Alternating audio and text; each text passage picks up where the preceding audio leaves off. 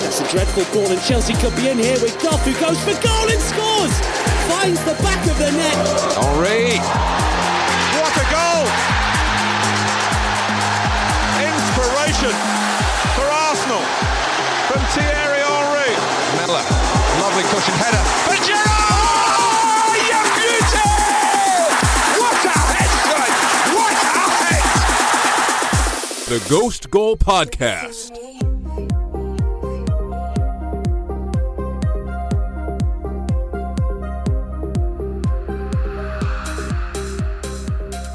All right, welcome to the Ghost Goal Podcast Transfer Recap.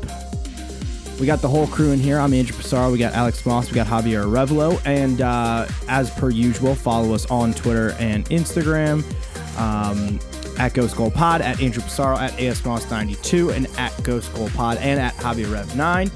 So looking for all of our latest hot takes from all of that. So that's all there. We've had a busy transfer window. We're gonna we're gonna talk about most most transfers. We're gonna grade every team. If there's a team that we've already kind of talked about a lot, we may just give them a quick grade and move on. Um, but we're gonna start from the top like we always do, and that leads us to Arsenal. The big signings were Pepe, David Luiz, Kieran Trippier, Dani Ceballos. Whoa, whoa, whoa! on Kieran loan. Tierney, not Trippier. Calm down there. That would have been Oh, yeah, hilarious. Yeah, sorry. I just saw Kieran. Yeah, I saw Kieran and a T, and like I'm my my brain's just used to to something here. So that's where we're at. Um, but I, Alex, I guess I'll go first here. Um, I'm gonna give Arsenal a B plus. I think they had a really solid window. I love the Nicolas Pepe move. I think he's going to be fantastic in the Premier League. I like Kieran Trippier. I think he's a really good. He's You a did it really again. good Kieran Trippier left back. again. Oh my oh, god. damn it.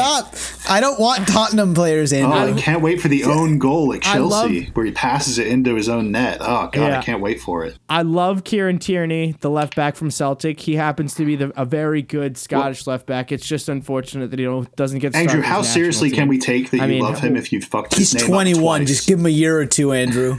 You think he's going to be better? I mean, Andy yeah, Robertson? Robertson's like 27. Robertson's going to fall off in a year or two. In a year or while two. Tierney, Tierney's going to take over. He's the generational talent. Robertson isn't. I, I- I'd love to hear. I would love to Uh, hear what all- your excuse well, for David first Luiz all- at 32 being good is. If you think Robertson's going to fall off at 29, Well, well, first of all, Andy Robertson's right, twenty five. he's not old. Sec, it's, it's he's not old.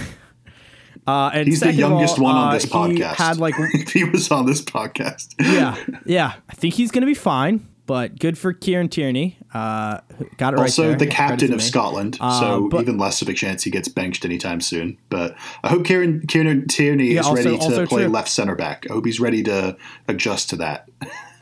Yeah, maybe can he play left Yeah, wing? Can he play midfield? Figure it out. It's a nice job to figure it out. The, yeah, the, the, the, yeah. the fate of the Scotland national Yeah, team is yeah. depending on it. Yeah, definitely. Um, and then okay, so we talked about Dani Ceballos. Ga- Uh, Gabriel Martinelli comes in as well, well as William Saliba. Laurent Koscielny leaves. David Ospina leaves.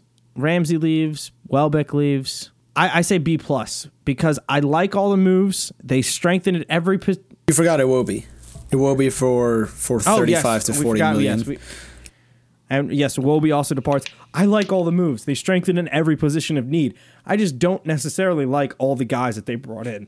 Like David Luiz helps, but David Luiz and Mustafi in the back line. To be fair, that's going to to be like rare to see that. That's going to be like worst case scenario.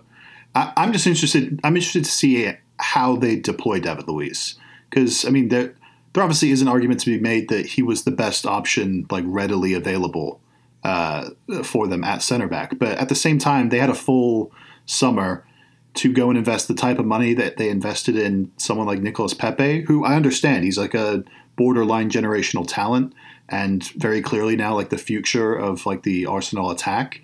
But if they could have maybe focused that money on one truly outstanding center back, like maybe Upamecano, there are doubts about him too and his injury record, but someone like that, uh, I would probably be more willing to give them either a solid A or an A plus. But I, I'm going to go A minus. The- The Pepe and I think David Luiz signings kind of saved it from being like a B plus for me.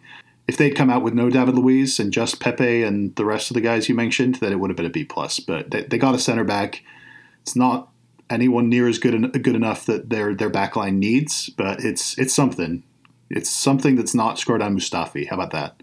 Most things are better than Mustafi. Javier? Yeah, so I do you- how do the reasons w- get that Alex just gave, I gave them an A. Um, I think Nicolas Pepe, he's a fantastic signing. I am. I never thought we were going to be able to get a player like that during this window without Champions League, especially because initially Liverpool, Bayern, um, you know, Napoli, other you know big teams were linked with him, and I didn't think that Arsenal were in it at all. We didn't. I mean, I don't know how we could ended up being able to afford him.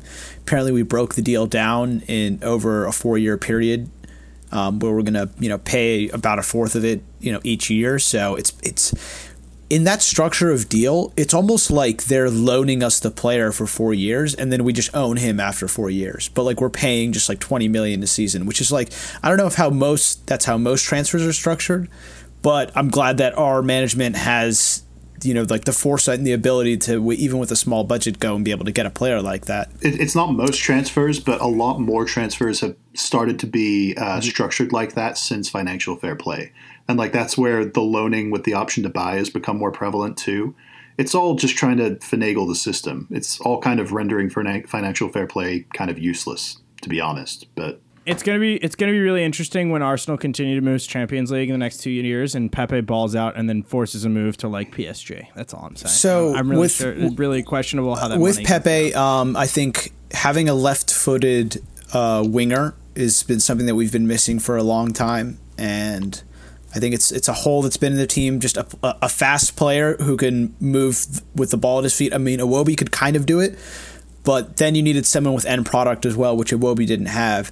So I'm glad we were able to move him on for a, lo- a very large fee. You know, for an academy player of ours, um, he's actually our largest ever departure fee, which is pretty crazy. Um, that doesn't look positively on Arsenal Right. at all, but. Uh, but yeah, selling Iwobi for 40 million is fantastic.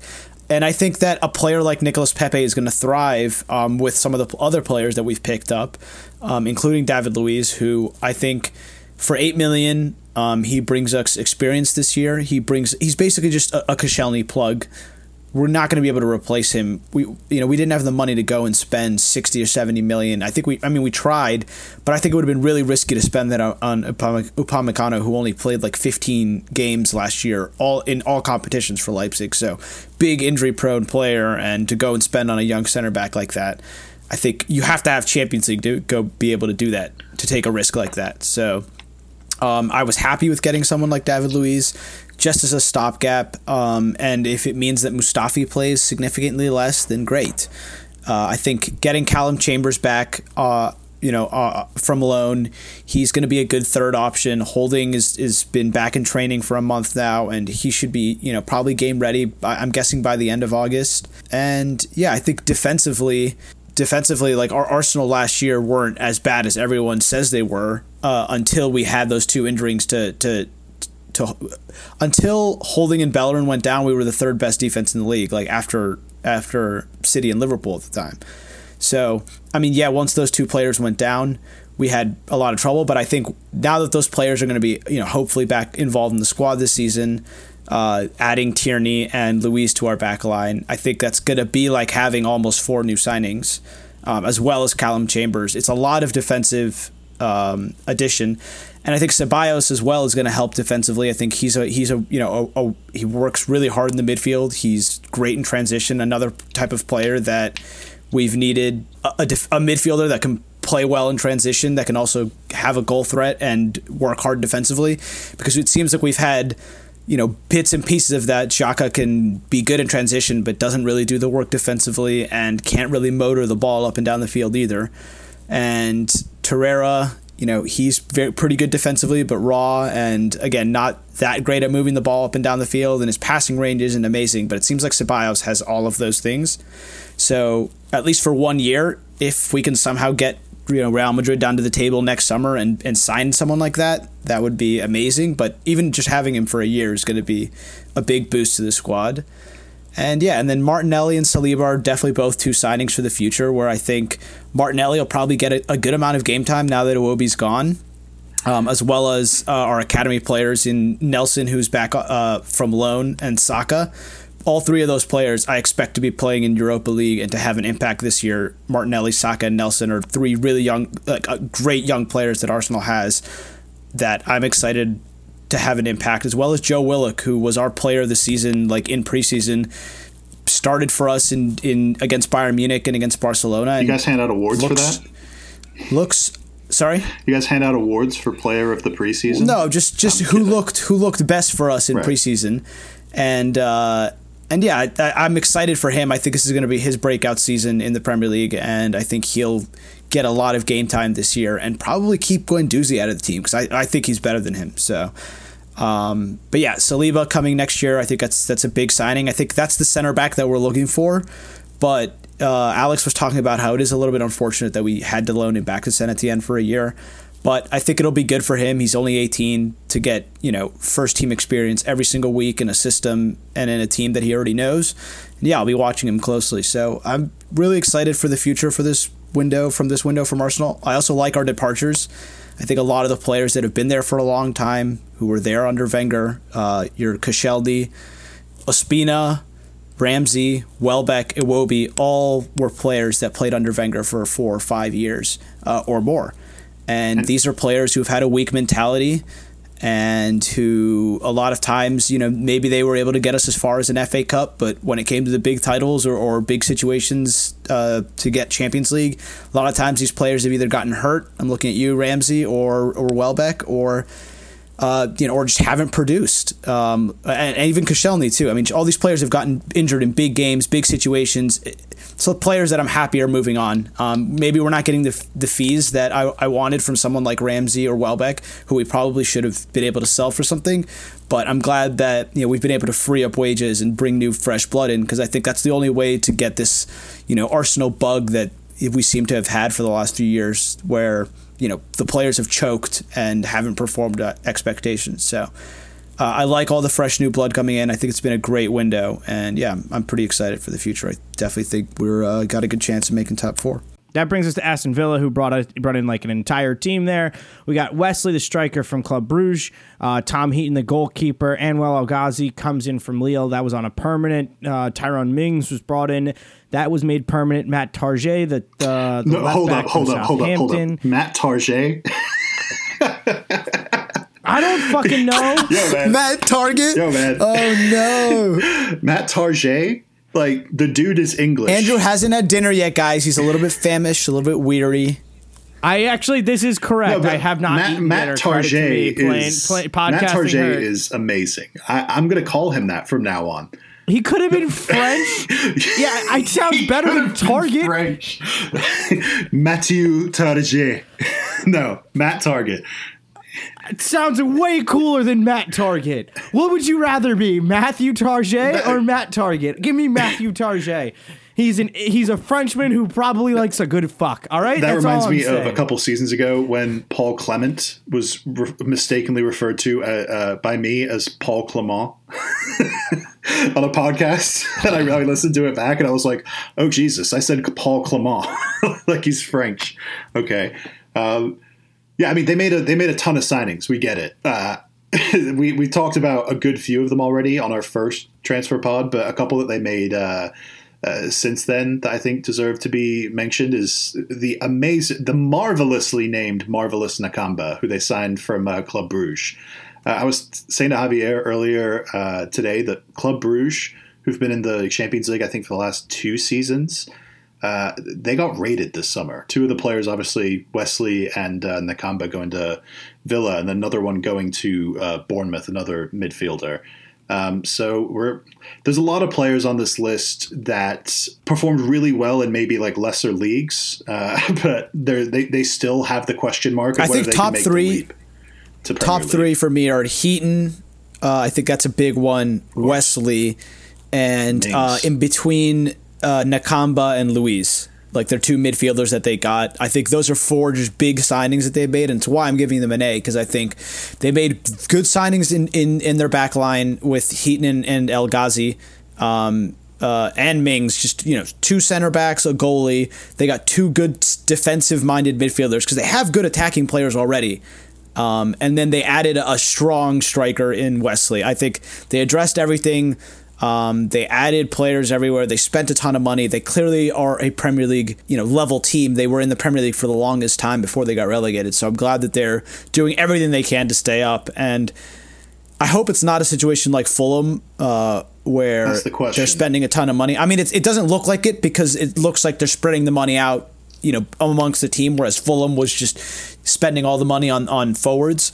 But it feels like Villa has a better grasp of it. It feels like their management, you know, is intent on staying in the league and not going straight back down. And, and they're learning something from that mistake from Fulham and spreading the money out, getting young, young, exciting players. Um, maybe not players like Andres Schurrle or. Um, you know, uh, uh, Ryan Babel, players like that who aren't necessarily going to be uh, setting the league on fire, who are older veterans, but they got a lot of young players, a lot of new faces, and some experience as well. But yeah, I'm, I'm excited for Villa. I don't think they're going to be an easy game. The, Villa Park was always hard to go to, and it's a big stadium.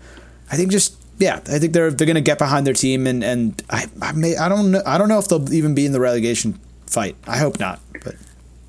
It, it feels weird to say I give them an A, Uh, yeah. but I give them an A, and I think they'll still be in the relegation fight. And I probably think they still get relegated. I think they're we talked about that last week, sure, but uh, yeah, I- it, it, they've done enough to stay up, but uh, they still need to like the majority of these signings to pay off, and I think that might be just a little bit too much to ask. Um, but they've got. I mean, Did you- just remember they signed that- Idrissa Gueye the season that they uh, they got relegated in the Premier League, and he was by far their best player, but it didn't really make a difference. So they can have a few of these players land and play really well and still get relegated. That's not completely out of the question. Uh, did you know that Wesley's leg, like one leg, is like three centimeters like shorter than the other? Pretty common. Pretty, He's a pretty sure. I have that. He, he's a gimp god. Pretty sure. Pretty sure my left leg is shorter than my right leg. And you're a gimp god too, Alex. Yep. But I, I, I played center back. I couldn't. I couldn't get to play center forward too often. Good for him for overcoming it. All right, let's go to Bournemouth, bringing in Lloyd Kelly, the left back from Bristol City. They brought in uh, Philip Billing, a center midfielder from Huddersfield. Uh, Arnaut uh, Danjuma from also from Club Bruges. They bring in Harry Wilson on loan, and they bring in uh, Jack Stacey, a right back from Luton. They lose Tyrone Mings, who was out last season with uh, with Aston Villa. Uh, they lose. The only notable one here is Harry Arter. I mean, he was at- he totally was at honest. The Cardiff last two year, too. weren't. Yeah. Um, I like everything they did. I think this is a they they didn't do anything big and splashy, but they went and got pieces that I, that I felt improved them. I, I give them a B. I got a B as well. Um, the Harry Wilson one, I think, became absolutely necessary when uh, it was announced. I think it was a week ago that the injury happened. But David Brooks looks like he's going to be out for about two or three months because he had to have surgery after a preseason game injury. Harry Wilson, while not like a like for like replacement for him, uh, fills a need that I think Bournemouth still have and might have even more if like someone like Ryan Fraser has a good start to the season and gets bought like in January or something. Uh, Harry Wilson. The only reason I watched as much as, of him as I did last season is because he was on Derby County with uh, Mason Mount and Fikayo Tamori, and obviously Frank Lampard coaching him. And I feel pretty comfortable saying he was the most talented player on that Derby County team, and uh, far more relied upon for goals than even like Mason Mount. He, he's got a few years on Mason, but um, he's very direct, pretty pacey, can hit them from distance. Go check out his goal versus Lyon, was it uh, this preseason? He had a great long distance screamer for Liverpool. Um, he, he's going to be a big one, and actually one that I'm kind of hyped about in fantasy too, because he's only like a six million uh, midfielder. So um, I could see him popping up with like between five to ten goals and five to ten assists. He's, he's going to be a really good player. I'm, I'm looking forward to seeing him. Yeah, I'm excited to watch him in the Premier League too. Uh, all right, Javier. Javier, did you give them a grade? Yeah, no, I give them uh, I give them a B plus. I like the Lloyd Kelly, Philip Billing, and uh, D- Danjuma, even the the Wilson signing. I think, yeah, I think they, they've spent their money well this this summer, and especially the Billing signing. I think it's going to improve them a ton. Um, I think they needed help defensively, and they brought it in. They were able to keep Fraser, which was massive because he was one that looked sure to go out this summer. So yeah, I think for them it was big keeping their best players. Also selling Tyrone Mings for 22 million. I mean, good job on that one. And Lys Mousset for 11 million. I mean, those are two players that they barely used at all. Um, I mean, Mings was on loan, and Mousset barely played. So getting 33 million out of those players and basically flipping them for you know Kelly, Billing, and and Wanyama. I mean, I think that's that's a great job. And uh, Eddie Howe keeps doing great work, and I think Bournemouth will be uh, they'll be pushing those. Leicester's and the uh, the Evertons, and I think you know they'll be in and amongst it. They won't be around the relegation battle at all. I don't know if any of us will be able to say much about Danjuma from uh, Bruges. No, I don't know about you guys, but I didn't get to watch yeah. him that much. But he's a Champions League player. That's all, that's all, all we can say about him. Champions League player. All right, that brings us to Brighton and Hove. Uh, Adam Webster comes in from Bristol. A lot of Bristol City so far, who gets uh, 22 million. Uh, Leandro Trossard from Genk, who's a winger, 20, 20 million euros. Uh, Neal Maupay from Brentford, 20 million euros. Aaron Mooy comes in from loan from Huddersfield. Uh, they bring in a right back, uh, from PSG, and then they also get Matt Clarke from Portsmouth. Anthony Knockaert goes to Fulham on loan, and then that's really the only notable one. Um, I look, I don't. I'm worried about Brighton. I have them in my in my bottom three. I don't know that any of these players comes in and is able to bring them out, which is why I'm giving. Well, I'm looking now. Neal Neal Maupay, he got 25 goals and eight assists last year in the championship, which is not a bad haul.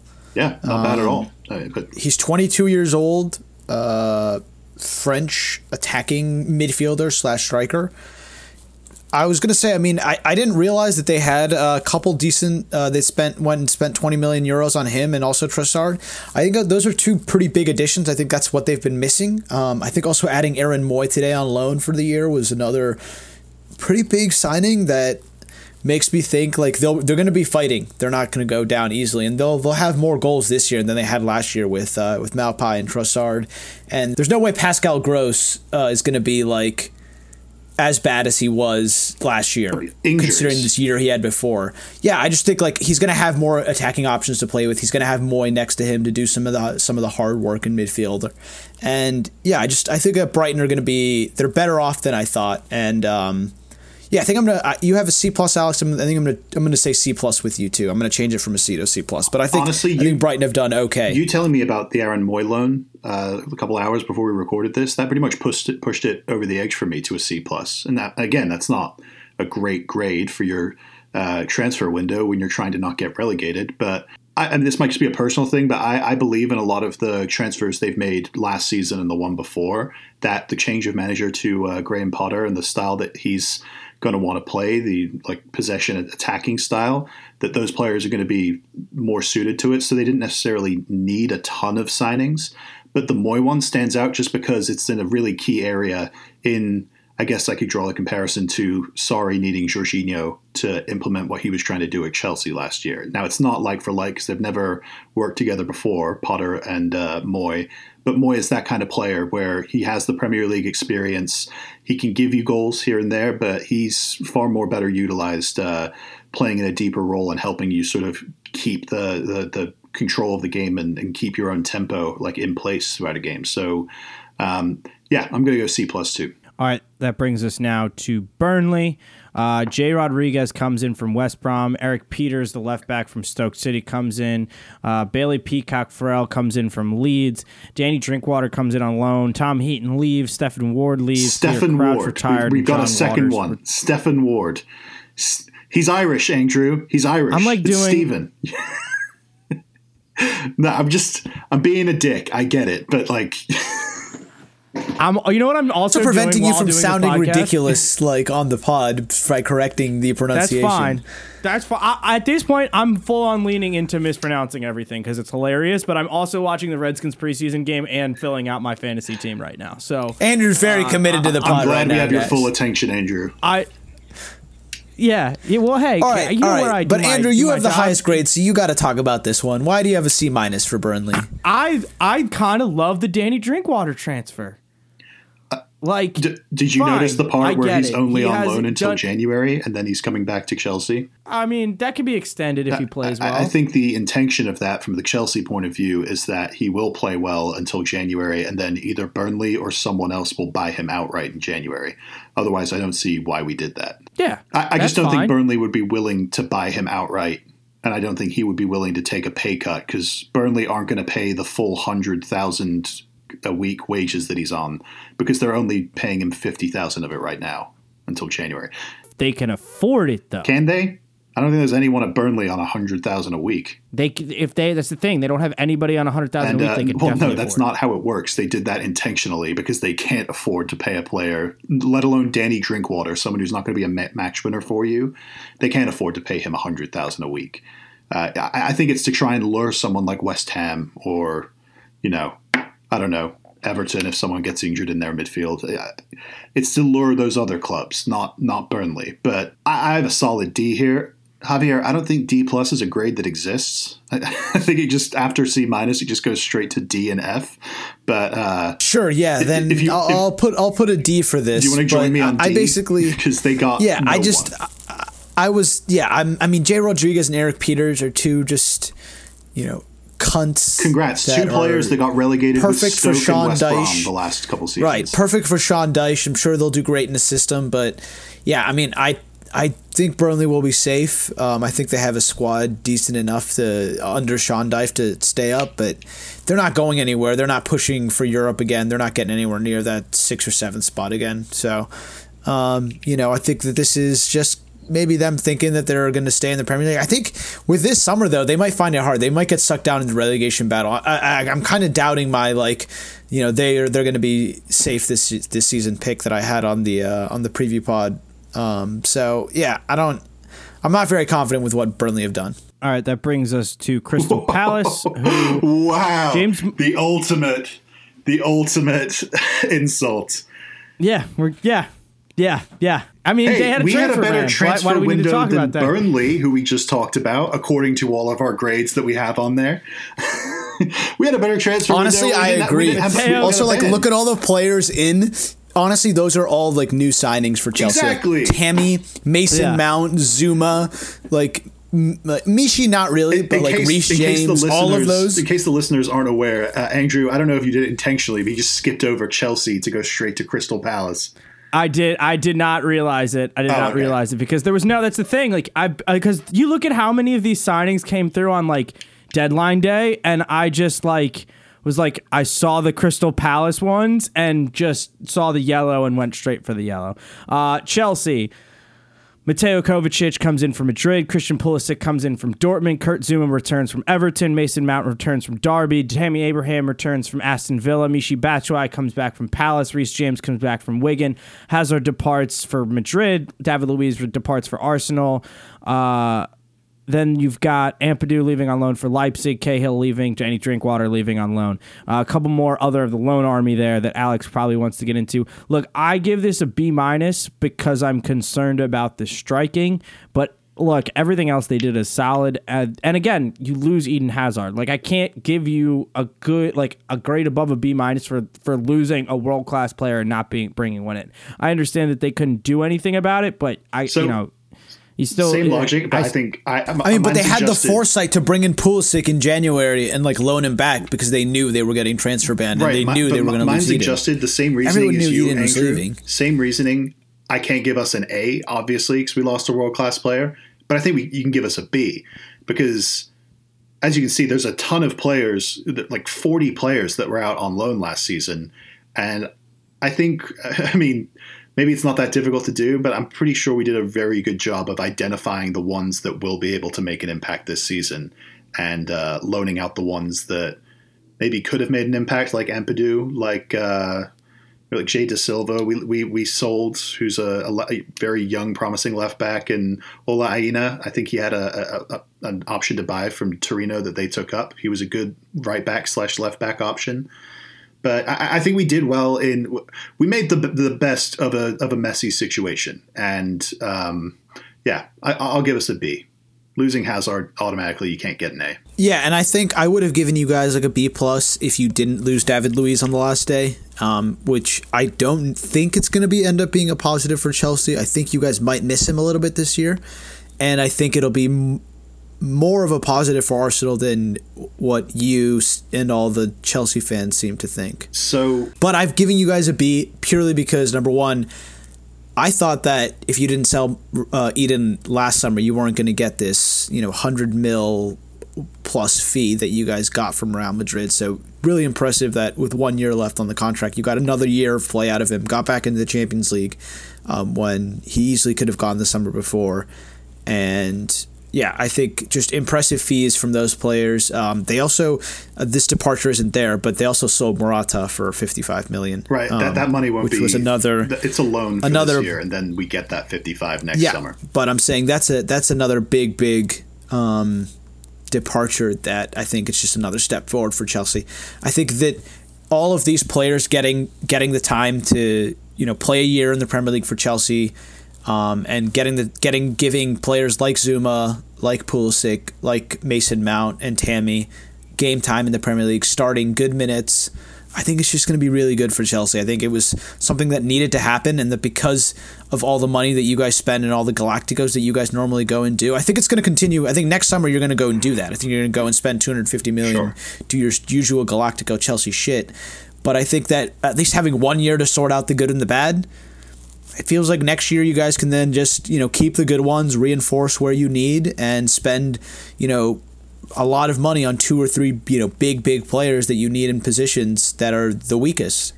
And it feels like this year is just going to be the the test run, and this feels like a perfect summer for that test run. So, for those exact reasons, I know we've talked about it enough on this pod and the last pod, but to just to get specific about it, David Luiz leaving, I think, is a huge part of that uh, that process of just sort of shedding the dead weight, shedding the players that were contributing to like the player empowerment era at Chelsea, who contributed to uh, I don't want to say a toxic environment, but what's been said about David Luiz also gave you multiple league titles. one league title. Um, the first season he came back, but he's he's a player that many have said he's great to play with when things are going his way, and he feels like he's being treated properly.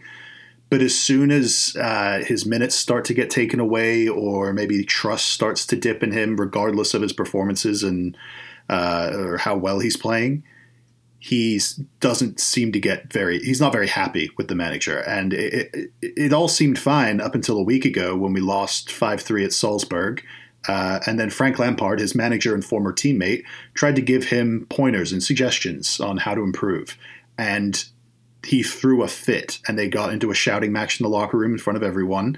Uh, Frank then decided to start Zouma and Christensen in the following friendly, which is a preseason friendly. Like, it doesn't necessarily mean that you're he's he's chose them as his like starting partnership.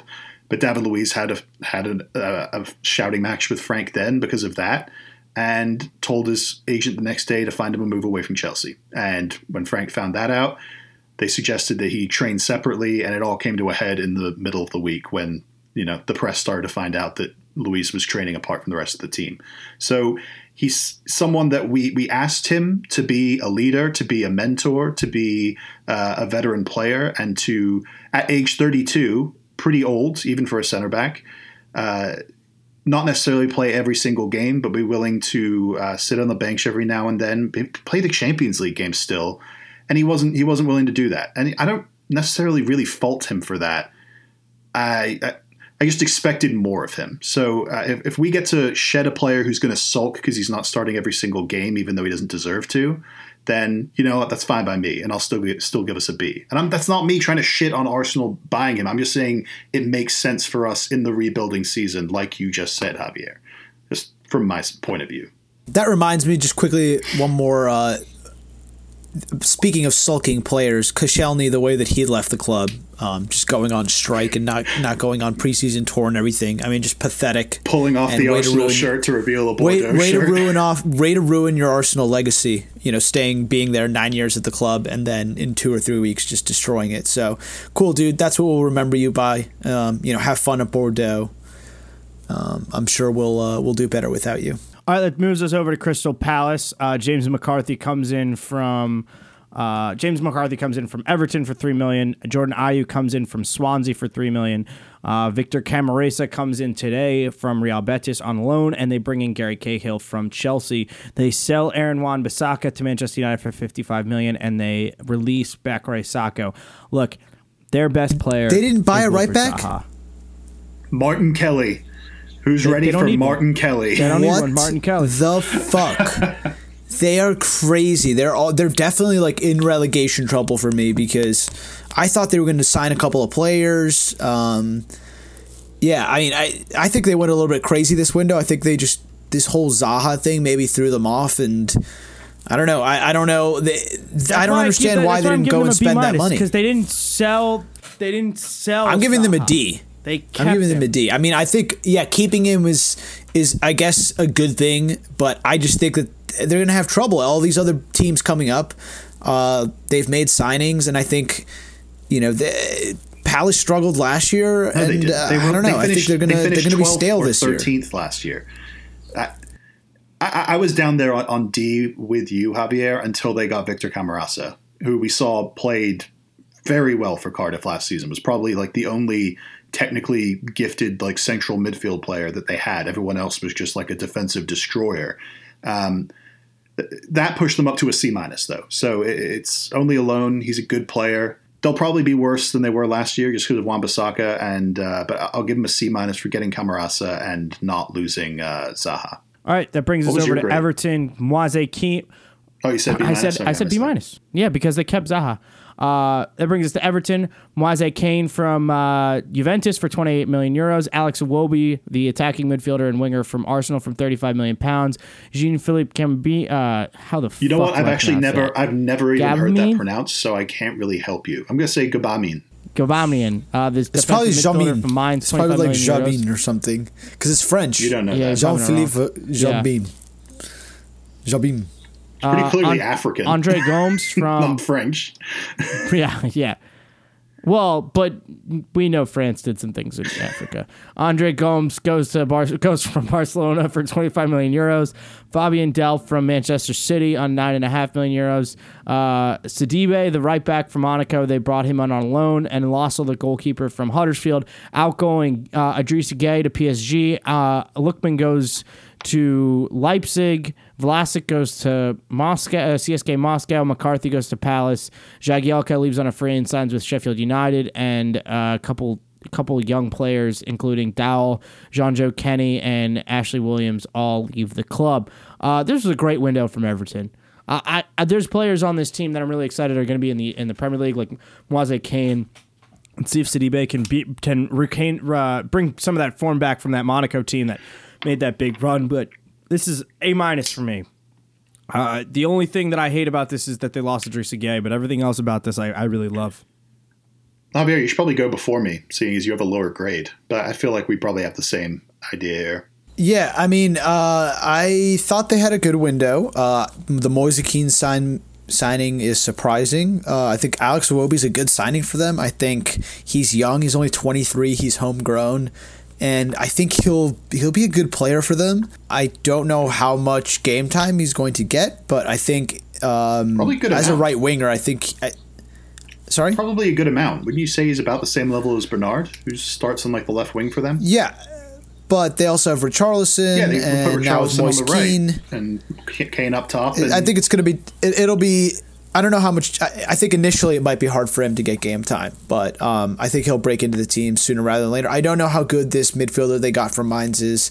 Um, I think that's going to be a big part of if this is a good window for them or not, because like uh, Andrew said, losing a Idrissa Gueye is. I mean, I thought he was the best midfielder outside of like the top six.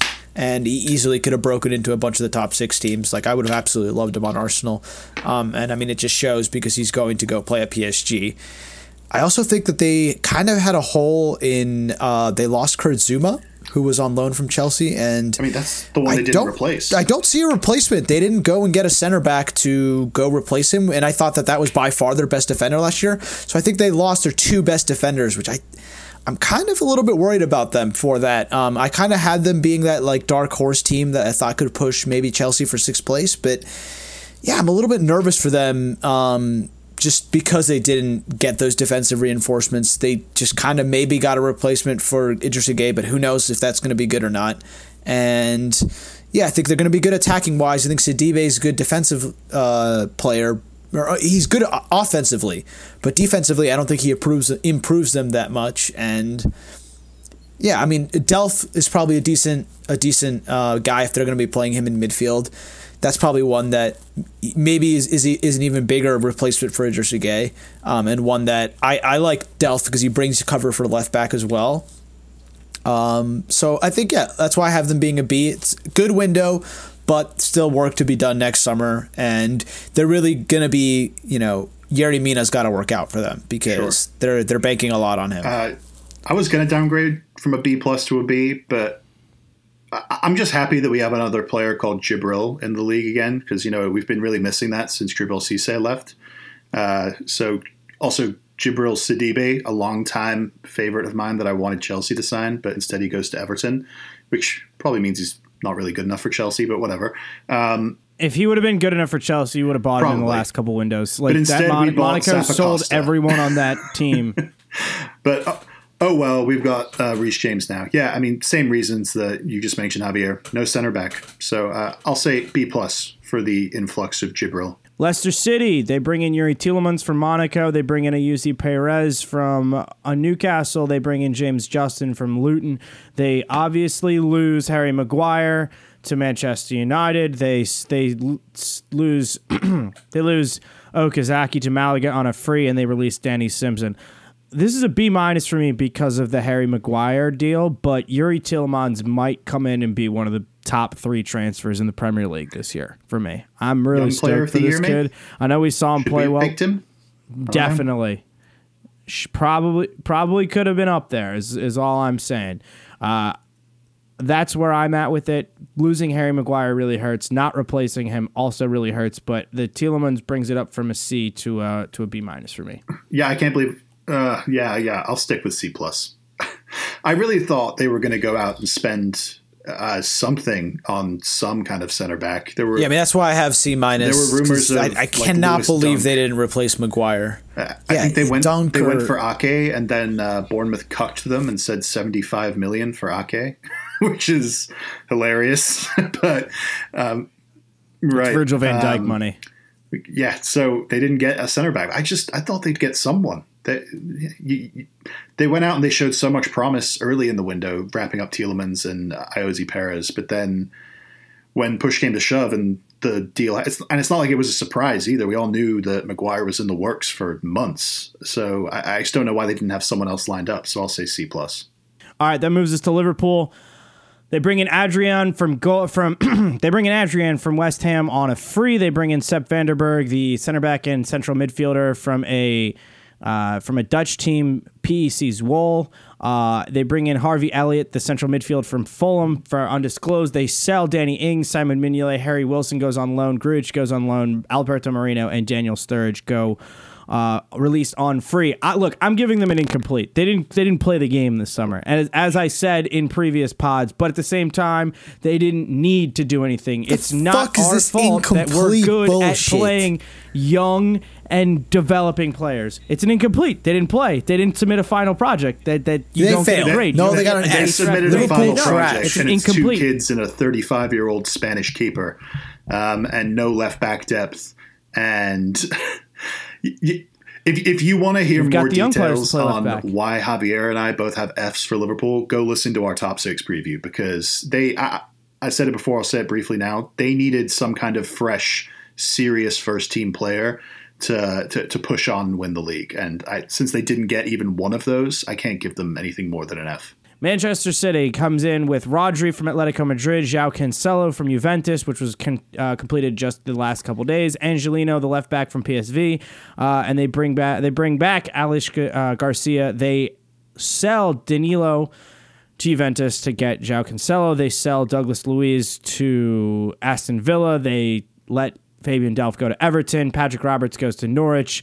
Zach Steffen goes to Dusseldorf in the Bundesliga. And Vincent Kompany uh, kind of retired, but he's also going to be player coach at Anderlecht. Uh, this is an A. This is a solid A. They they strengthened at every single position that they needed to strengthen. In particular, that the big hole, which was the central midfield, which was where Fernandinho was picking up occasional injuries last year. They signed left back Delph by bringing back Angelino. They bring in a better right back, in my opinion, for their system with João Cancelo. The champions keep spending money. Yeah, Yeah, I mean that's why I got an A plus. I I think it's disgusting that they can go and spend 150 million. You know, the the year after they win back to back titles, and yeah, it's just it's, it feels helpless. It feels like if they keep making signings like this, like Rodri, like João Cancelo, um, you know, keeping their young talent fresh, um, bringing back players like Alex Garcia on loan, who played really well at Girona last year. Um, it just is. It's going to be hard for anyone to beat this team, and yeah, I just the the fact that they were able to get two significant first team signings, yeah, it's, it's going to be scary for them, and and left back depth as well as more midfield depth. It, I don't I don't even I don't know I don't know where to start. Like I I don't see a chink in the armor and um, yeah, I'm I'm worried that it's going to be hard to break their dominance, and I don't think this is going to be the year that it's done. So I feel kind of weird about having A minus now. I'll probably upgrade that to an A. Um, yeah, I'm just going to say A. And just to say a bit more about João Cancelo, I feel like we haven't really mentioned him enough. Uh, they only went and broke the record for most money spent on a wingback when they signed him. That kind of went under the radar. Like people just because it was brought up earlier in the summer, kind of went away, and then in the last week, it caught steam again. And they upgraded Danilo, probably the only player in their backline that you could realistically say was a bad defender. And they brought in a better version of Danilo. Danilo, who's like a right back who can play on the left, but isn't necessarily great at it. Cancelo I mean, they big time Juventus who were who are supposedly trying to win the Champions League this year, and they went and took like one of their best players, who one of their standout players from last year. Yeah, so. well, that that that oil money came uh, it came talking, and uh, and Juventus. Same thing with Atletico Madrid. I mean, Rodri was Rodri was like a, a, big player for them. So I think seventy million was a is a bargain to get a player of that caliber who's probably going to be at the base of that midfield for you know eight to ten years. It was yeah, it was the well, release they just, clause. They just hit his uh, release. Yeah, there was no negotiation. So, I mean, a couple years, yeah, a couple years ago when you put in a seventy million pound release clause, people think you're fucking crazy, and now that's regular not money. Manchester United uh, brings in Harry Maguire from Leicester City. They bring in Aaron Wan-Bissaka from Palace, and they bring in Daniel James from Swansea City. Lukaku leaves on sixty five million euros. They they Ander Herrera leaves on a free to PSG. Uh, Antonio Valencia also leaves on a free, goes back to play in uh, Ecuador, uh, and Dean Henderson leaves for Sheffield United on loan. I'm going to give them a B. The three signings that they made, I think, are all going to work out well for them. But I don't like the timing of the Maguire signing. I also think they still needed to bring in a striker, but I think they might be able to keep that one in house, especially if they find a way to maybe get something out of Alexis Sanchez it, that's a big ask. It is a very, very big ask, but also, you know, maybe fine with Greenwood coming in and with with Daniel James coming in, maybe you can rotate uh, strikers between Rashford and Martial and allow both of them to kind of rotate into that number nine position. But I think this is an okay window from United. They just didn't get their business done quickly enough, which is kind of typical United over the last four or five years.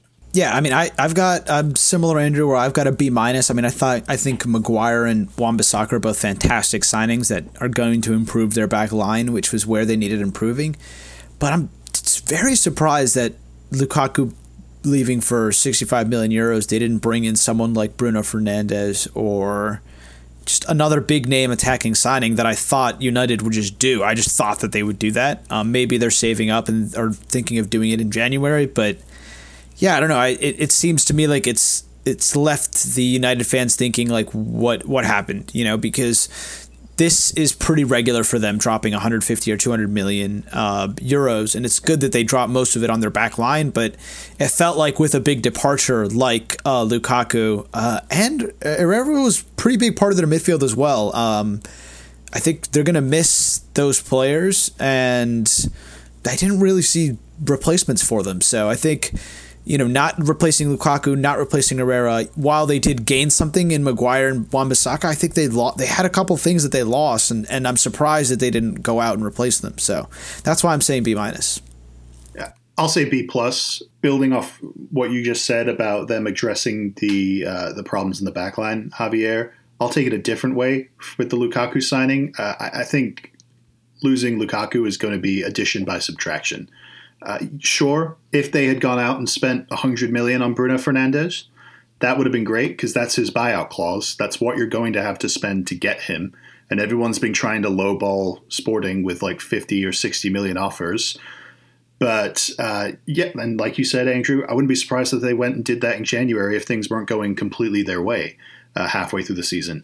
But Lukaku, he, wasn't really a fit for what Solskjaer was trying to do. He played well in a few like cup games and things like that, but if there was one thing that we we could really seriously take away from Solskjaer's he was United depth. teams, That's the one thing he Right. was. It was like when Rashford went down, there They was were a playing him period on the where, he- right. where Lukaku banged in they goals. were playing him on like the right Yeah. wing and stuff, and having him try and cut in from the right and sort of like find space I just think like on the counter. Alexis, it, it's gonna it's gonna bring a lot of pressure on Alexis. Where like he's gonna have to perform. Well, I was going to. or I was to take it. are gonna be in I was to take it back to Marcus Rashford. I, I think that it's very clear that I think it'll be very good for getting Rashford. Lukaku yeah. out of there is pretty much handing the keys to the the Ferrari to Rashford, saying, "Take us where you can." Like, and I personally trust him to do that. I have him in my fantasy team, and I'm, I don't plan on taking him out unless he gets injured. Yeah, so do I. I mean, he's going to be a monster this year. Um, I'm pretty excited for him as well, and I think that for them, i i- like what you're saying, Alex, like Lukaku was. I think I think it's going to be a win-win for both teams. You know, losing him, um, but I just think that that's a player when you get that account a kind of money back, and you spent that kind of money on a player. I think you have to go out and replace him. I just I don't think that you can just also someone like Herrera leaving on a free who played you know forty something games for United last year in all competitions. Where Fred steps Um, up. Yeah, I mean you're gonna you're Yeah, gonna I mean but this to. is where they're looking at players in their team, but these are kind of question marks, you know, that they maybe could have addressed in this window but they didn't. Um, but maybe because they, they are not in the Champions League, maybe they don't, they can't attract the type of player that they want at the club, and maybe they're sa- saving a little bit of bread. Um, you know, because they don't want to maybe spend all of it on Solskjaer this window. If Solskjaer doesn't work out and they end up having to fire him in the middle of the season, they probably don't want to spend their entire kitty. So I can see maybe why they didn't give uh, Solskjaer the the license to go and do that. But if they were really serious on getting back into the Champions League, I think they would have gone and gotten a Bruno Fernandes or a Dybala and spent another eighty or hundred million to go do that. Or Eriksen. And I think they're Manchester United, and they should have done that. So that's why I'm giving them a B minus because I think for the standard of, of window that I expect from Manchester United, like this is like a subpar window for them because they usually go and get a blockbuster Paul Pogba as well as these players that they got in this window. You know, I don't think you can call Maguire like a blockbuster signing. Sure, they paid a ton of money for him, but they only paid that much money Was because Van Dijk a blockbuster signing? sorry. Was Virgil Van Dijk a Definitely, because I think you were you guys were like clearly going and buying like one of the if the like at the time the best center back in the league, and I mean he was on Southampton, so we didn't know at, at the time that he was the best, but he looked like he could be. I, I don't think Maguire is going to look look like a like a complete world beater going from Leicester to United. Like it's not like a massive upgrade in, in terms of the players that are going to be around him. So.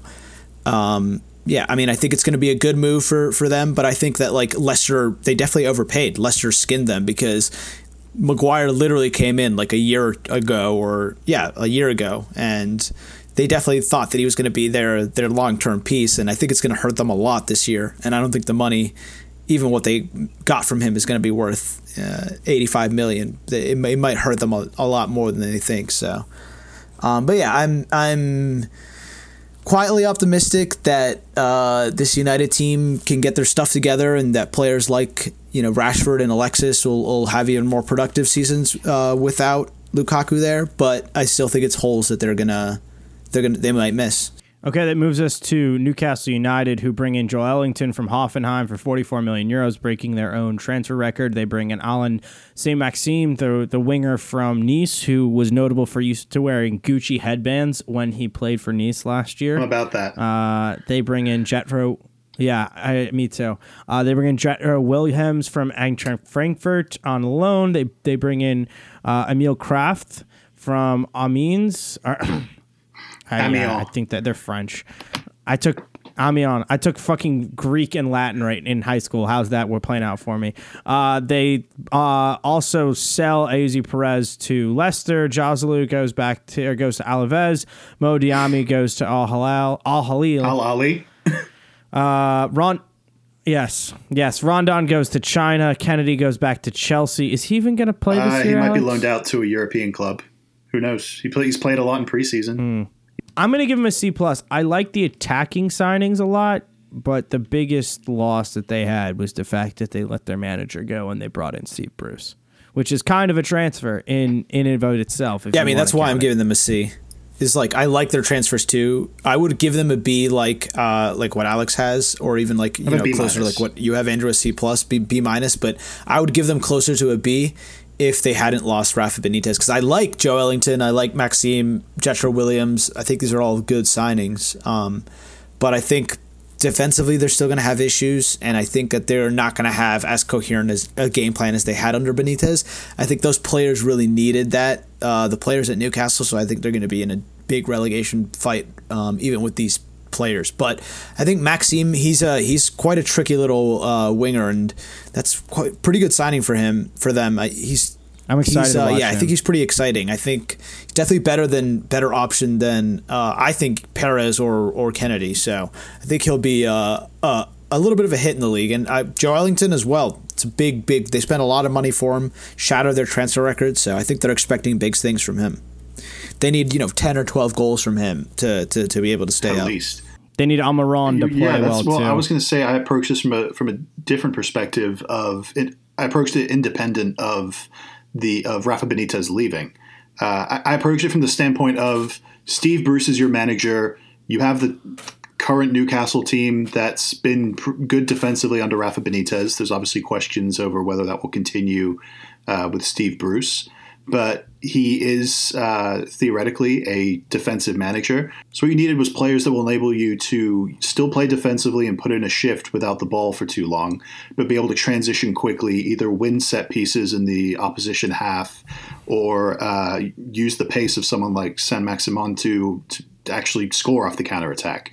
Saint-Maximin to me is the Kennedy replacement directly. Almiron is pretty clear now, after even that, that half season, that he can fill Ayoze Perez's boots as the main creator and uh, hard worker in not the center of midfield, but just behind the striker. And he can drift out to those wide areas and uh, have like an addition by subtraction uh, effect on this team, similar to what Lukaku leaving uh, will do for Rashford.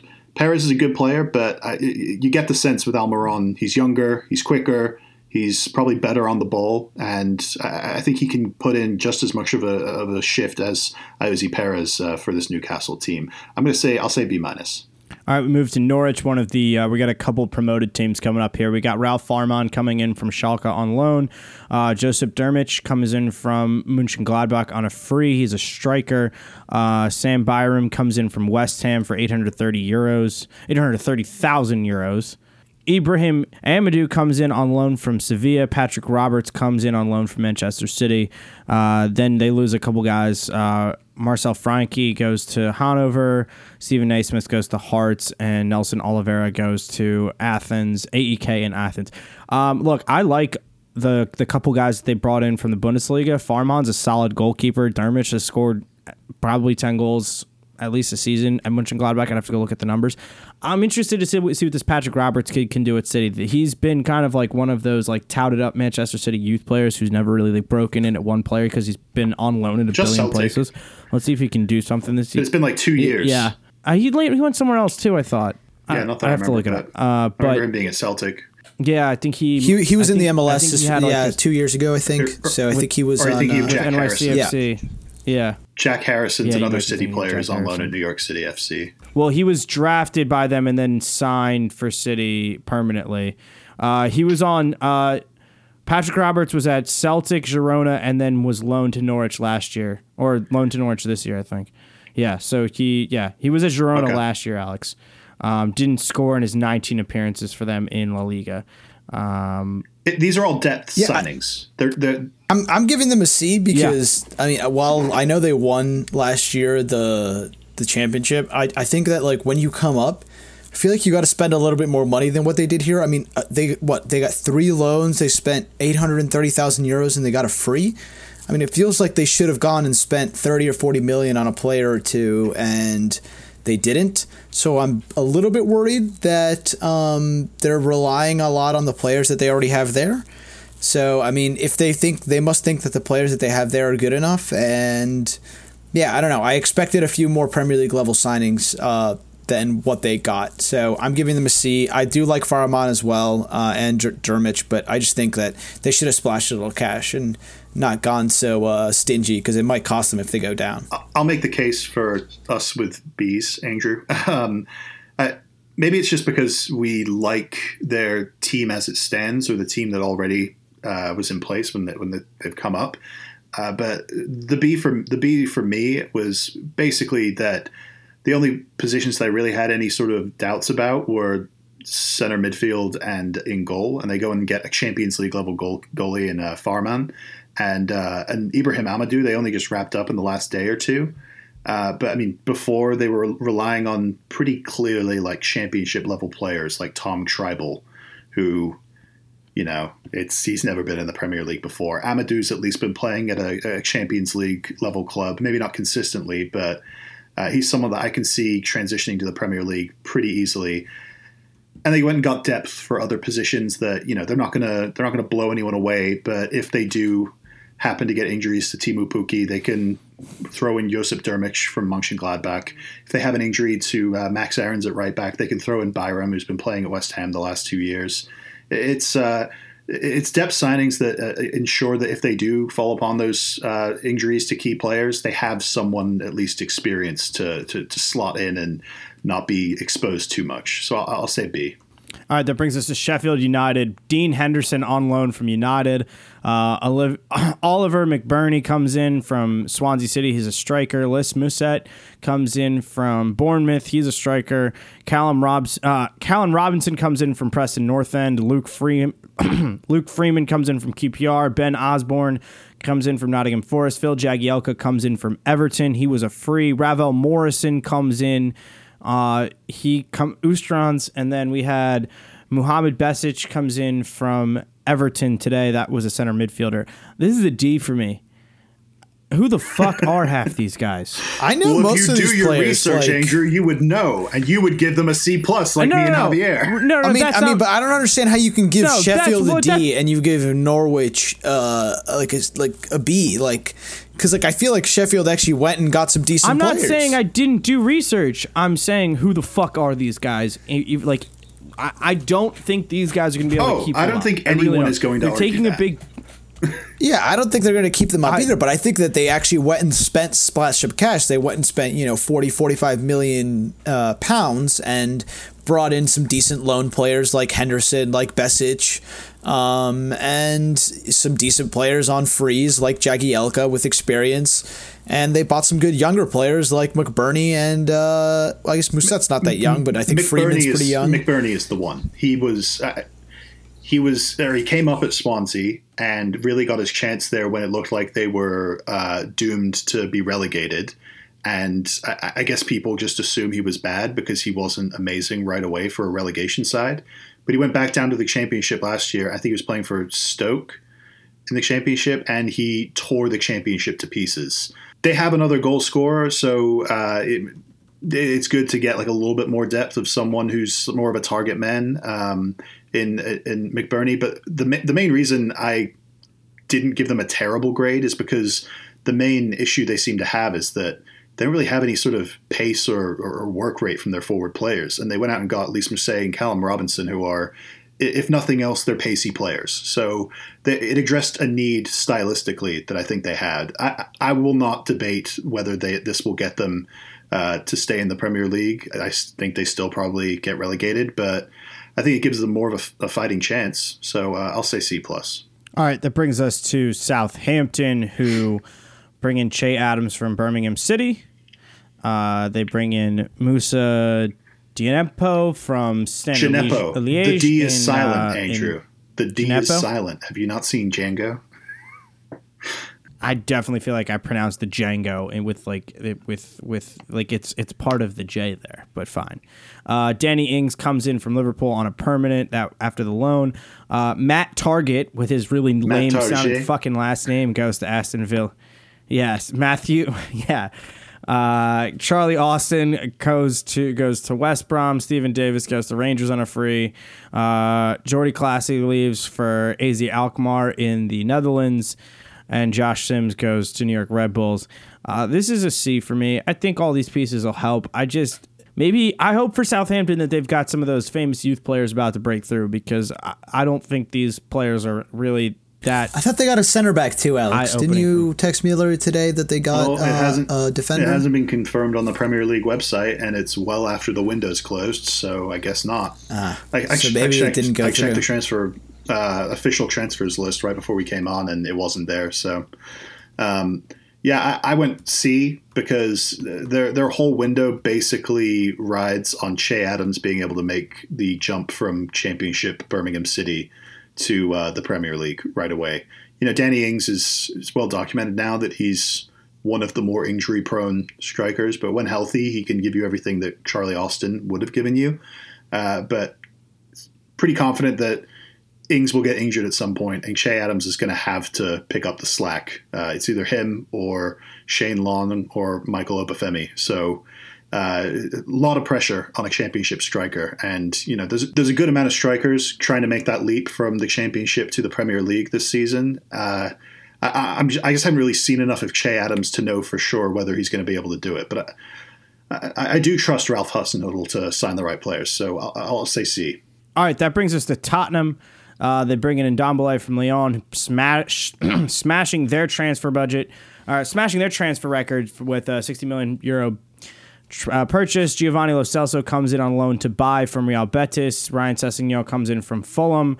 Uh, Jack Clarke comes in from Leeds, but it's also loaned back. Kieran Trippier leaves for Atletico Madrid. Janssen leaves from Mexico. Cameron Carter Vickers on loan to Stoke. Llorente and Michel Vorm released. This is an A for me.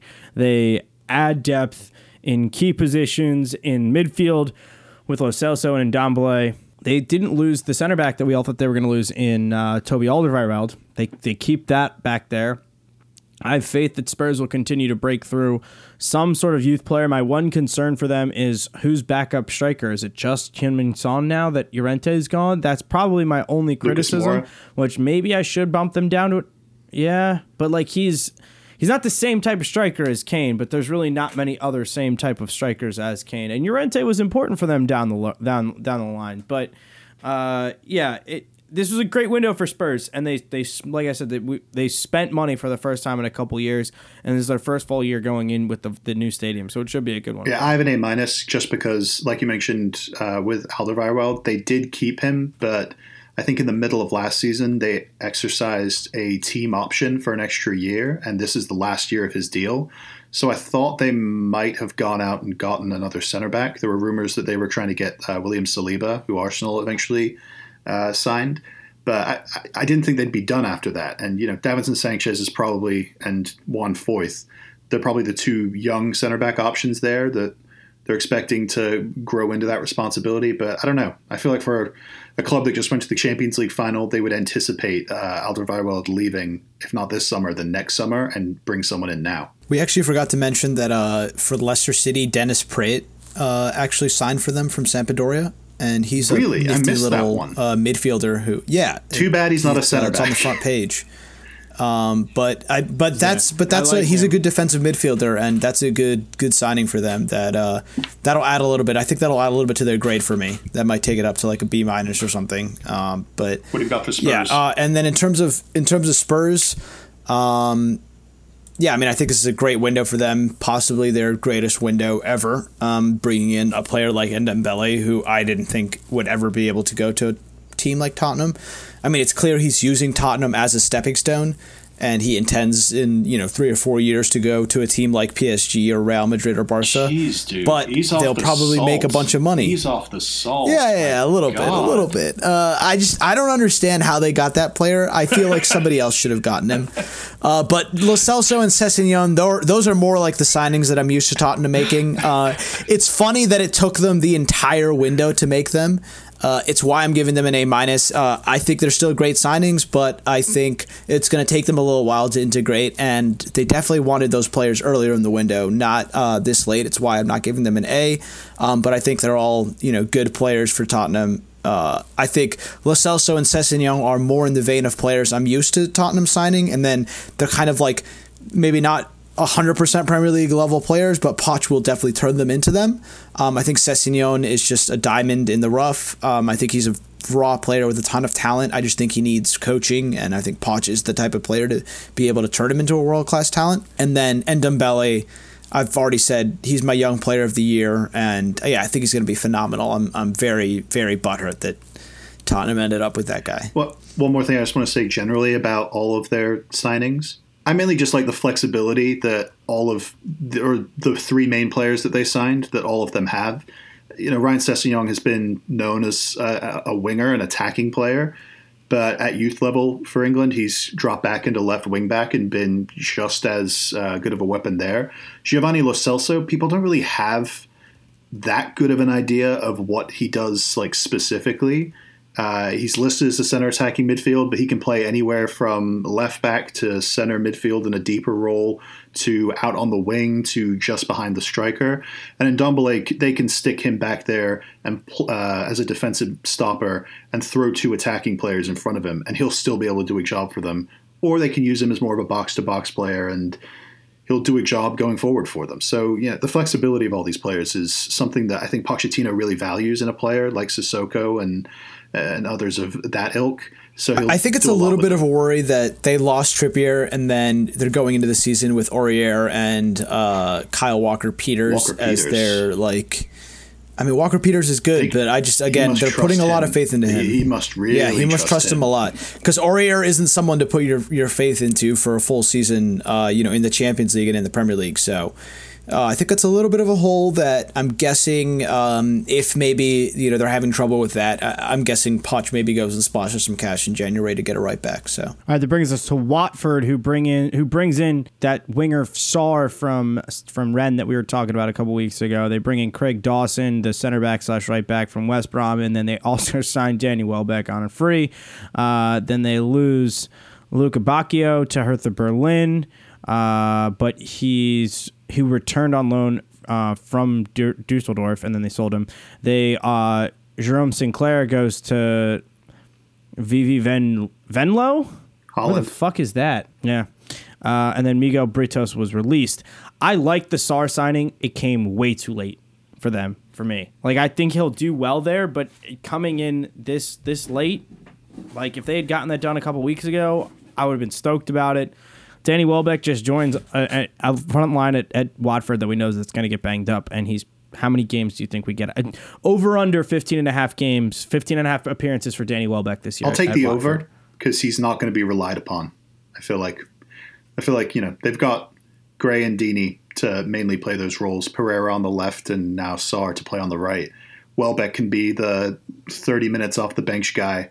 Hell yeah, maybe maybe he gets injured. I don't know, probably. But you know, I, I think the Sarr signing alone gives it gives it like almost a B for me. Um, I maybe would have liked a few more defensive signings, but I'll, I'll say B minus. Uh, I, I, don't really, I don't really uh, fault them for making signings late. You know, like, like I said on previous uh, episodes, it's it's a pretty long season. They're gonna have plenty of time to to bed in and and get the hang of it. Uh, I I, I kind of like their transfer window too. Um, I'm giving them a C plus. Uh, I thought I would have liked to see also some maybe some wingbacks. Uh, I don't really like their left and their right wing backs. I think that they're good attacking wise, but they don't have great defensive options. Um, but I think Sarr is going to light up the Premier League. I, I would have taken him on Arsenal. I wouldn't have been uh, unhappy at all if he was, uh, you know, the winger that we ended up with.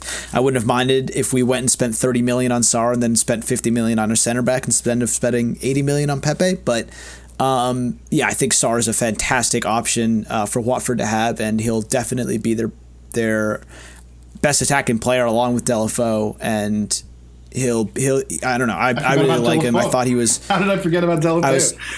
He was fantastic on uh, on Rennes last year, and um, I think this is a good step for him. I think maybe going to a team like Arsenal would have been uh, a step too quick for him, and this is the type of team that if he makes it on here, I mean he'll he'll make a big money signing for seventy or eighty million, and um, you know it'll be a great deal for Watford. I'm sure Rennes have some sort of you know sell on clause or something because the fee is so low. Uh, and then Welbeck, they, they have him on twenty thousand a week, and that can increase up to seventy thousand depending on his appearances. So I think that's a good deal to have a player like Danny Welbeck who can be a, a, a strong and a, a good option if he's healthy, like you guys have been saying. But um, Dawson also Premier League level player. Uh, all, these signings are pretty good. That's why I got C plus. But yeah, if they made a couple more defensive signings, I would have gone you know even higher B plus or, or so. So yeah, I think decent times for Watford. I don't think they're gonna. They, they actually finished. They were in like that race for seventh spot the whole year and fell off at the end, like Alex mentioned in the in the previous pods. Um, but I yeah I like that. I like I like the direction they're going. I just realized. Uh, I like Javi Gracia as I well. just realized why uh, Sarr was only just signed. He was part of the Senegal team that went to the final of. Yeah, he was in the Senegal that's- team. I mean, he Yeah. wasn't really available to negotiate uh, like a, a, a signing, I guess. So, I mean, it makes sense to me why it took so long. All right, that moves us over to West Ham, who bring in Sebastian Haller from Frankfurt. They bring in Pablo Fornals from Villarreal. Uh, they bring in Albion Ajeti from FC Basel and Gonzalo Cardoso from Boavista. I like those first two signings a lot. I think they're going to be a lot of fun to watch in the in the league. My general concern when it comes to West Ham is still defense, and that's why I gave them a B minus. Not bringing in any sort of defensive replacement or upgrade is definitely a bad sign for West Ham. Uh, I mean, look, going out Arnautovic, who was up and down whether or not he was going to say say uh, Obiang. I don't think they're losing much. Edimilson Fernandes, I don't think they're losing much. Lucas Fernan- Lucas Perez didn't really work out there. Reece Oxford had been on loan in the Bundesliga. Sam Byram going to Norwich wasn't anything. Adrian they they let they released. I don't know what to think of West Ham because I don't know what to think of their defense. I think that they're going to be a really solid attacking team that's going to concede a shit ton of goals, and it just surprises me that they didn't go and fix that. Yeah, I mean that's why I got them on a C because I, as much as I like Haller and Fornals, I'm shocked that they didn't go and spend thirty or forty million on a couple players for their back line because.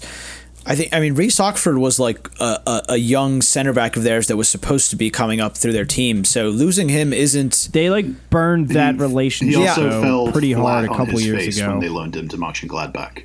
He was Gotcha, he was the okay. Andreas Christensen replacement and got a two year loan of his own to Mönchengladbach, and he was terrible the whole time and barely ever played. So they just kind of cut their losses now once he's back from that loan.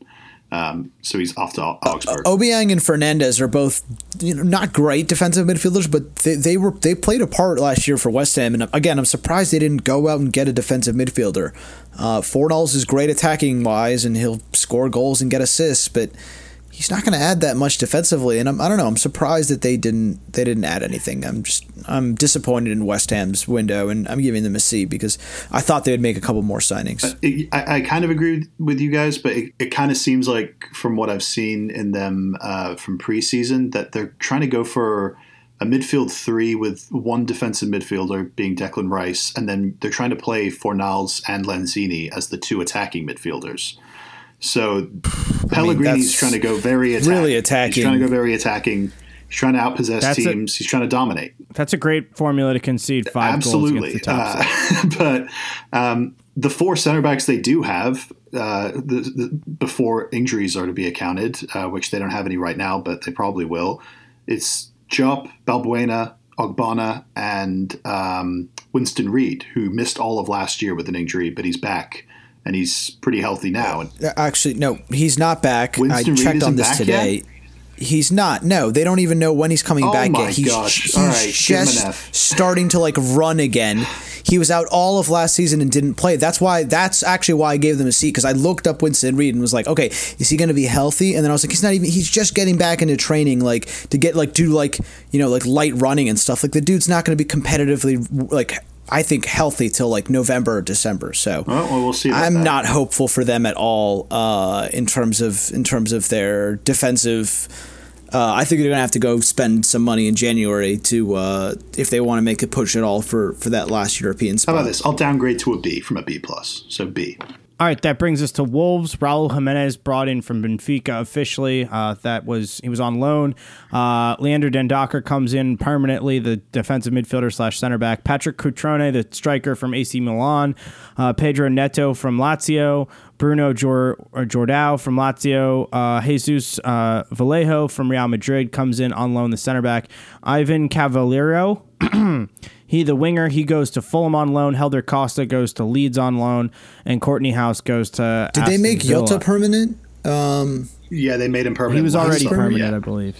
last summer. He was on Okay. loan when they were in the championship, Um, yeah. and then they made him permanent. We all have the, B. the Premier League. I think we all like the signings that Wolves made, right? Um, I mean, I also love that they made their their some of the best players from last year permanent, and even though they spent that much money making Jimenez and Dendoncker permanent, they still went and got good players like Cutrone and Neto. Um, and yeah, and Vallejo on loan. I think these are all players that are going to do well on Wolves, and I was surprised they were able they to add that much, pieces. add, add that much more. they kept key pieces. They kept key pieces and added. No- So I think that's that's that's all they can ask. And they they're they shaved some of the dead weight, which is players like Cavaleiro and Costa who were getting game time last year, but now they're replacing with Cutrone and Neto, who are much higher caliber players. So that's that's kind of scary that they were able to replace Cavaleiro and Costa, who were always coming in off the bench for Jimenez or Jota when they were tired.